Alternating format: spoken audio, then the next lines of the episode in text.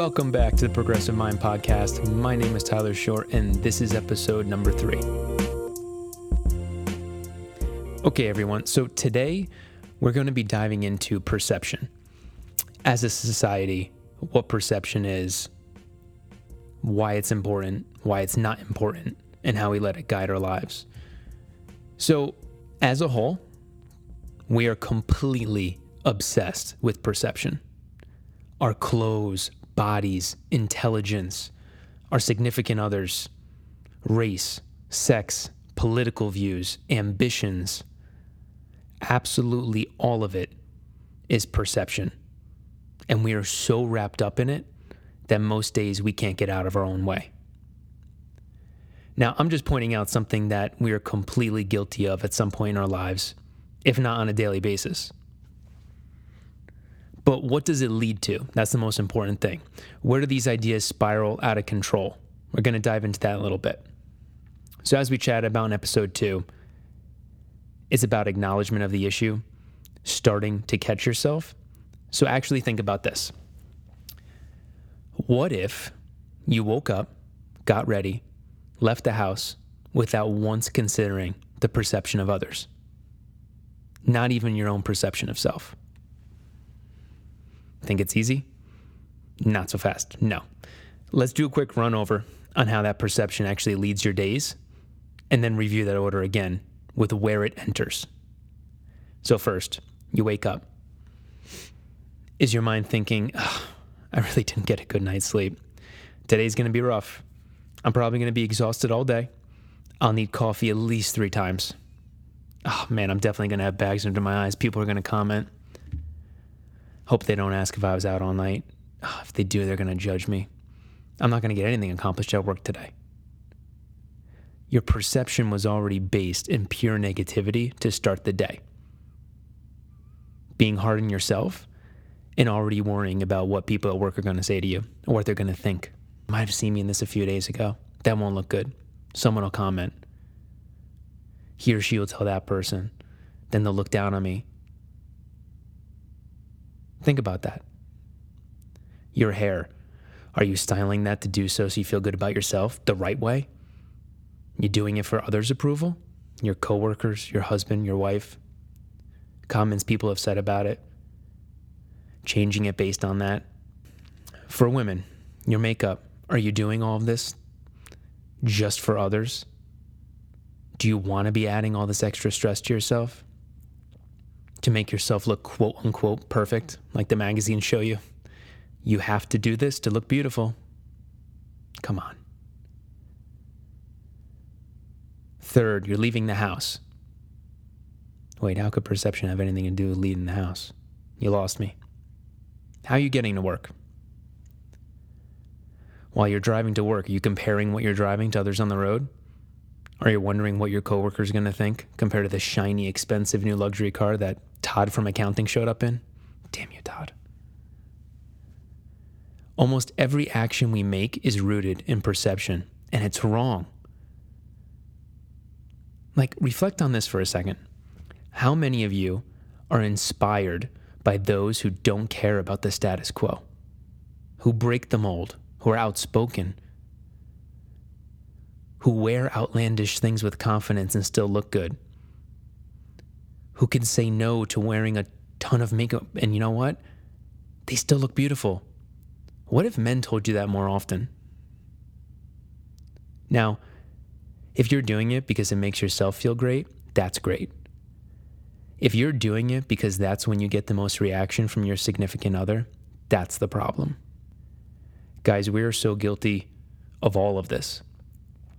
We shame for the non macho, stereotypical tough guys. Those the real men. Isn't that what culture has told us our entire lives?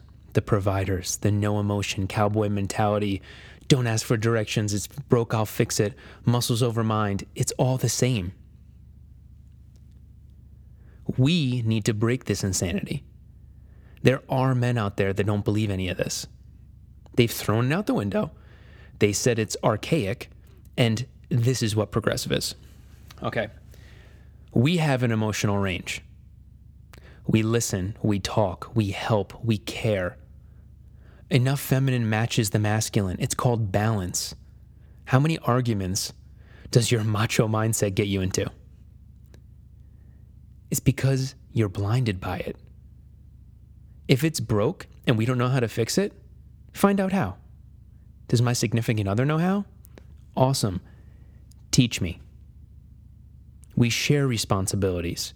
We don't need to be sole providers in this 1950s mentality of the wife stays at home, raises the children. You'll never work a day in your life. If you want that, fantastic. A mother is the hardest job in the world. But if you don't, make it known. We shouldn't hold back by the fear of perception from anyone, even our significant others. My thought process under the umbrella of perception, feminism shouldn't have to exist. The future doesn't need to be male. The future doesn't need to be female. It needs to be equal in everything. We're all human beings, but because of centuries of this perception, it leads to oppression. It led to oppression of women. It's some new and outrageous prospect to have equality between sexes? By far, the most outrageous perception of them all. But to circle back to why we're doing this, that's how poor perception snowballs and leads to oppression of a people. It starts small, as all things do. We're talking about this today so we can control our outcome moving forward without any regard for others' perception. Being progressive is about the change we want to see in the world because we're discussing the big issues that so many others want to stay blind to because it's too hard to change the norm. It's the routine, it's culture. Absolutely crazy. Otherwise, what do we become? If any of you have seen The Handmaid's Tale, yes, it's fiction, it's phenomenal. But what's scarier than fiction? To me, it's reality. The scariness of one idea leading to another, leading to a following, leading to an action. If we don't have an opposing action to resist the momentum, we've seen what happens. For example, in the political arena, when unmatched voices get an opportunity to thrive through fear mongering. We are changing that. Let's go into ambitions. Do you judge yourself before you even have the chance to step on the starting line? Do you prevent yourself from starting your passion because of the thoughts that you've told yourself or what's been put in your head from others' perception of you? Think about that. You can go back as far as 10 years old. Think about others' perception of you and what might have stuck with you from that. It happens every day.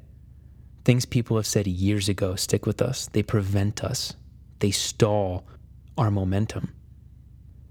If I thought about others' perception, I wouldn't have said or done half the things in my life. I do them for me. That doesn't mean selfishly. That means it's rooted in self worth, what we talked about in the last episode. These ideas, they start to merge with each other to create a solid foundation once we're utilizing them so well that they're working in unison. Okay, everyone. If you're listening to this, that means we just gained momentum in the movement of further enlightenment, moving away from the perception of others and towards a future of positive reinforcement. Thank you, everyone. Wanted to get on here quickly, dive into a big topic that I feel like there will be future episodes diving deeper into, but I really love taking on the hard ones and diving into them like this and hope it helps everyone get a different perspective on a big issue, which is perception. Subscribe, stay tuned to our next episode. Follow us on Instagram at the Progressive Mind Podcast. Pledge to us on Patreon. All links will be under this episode's description. Have a great week.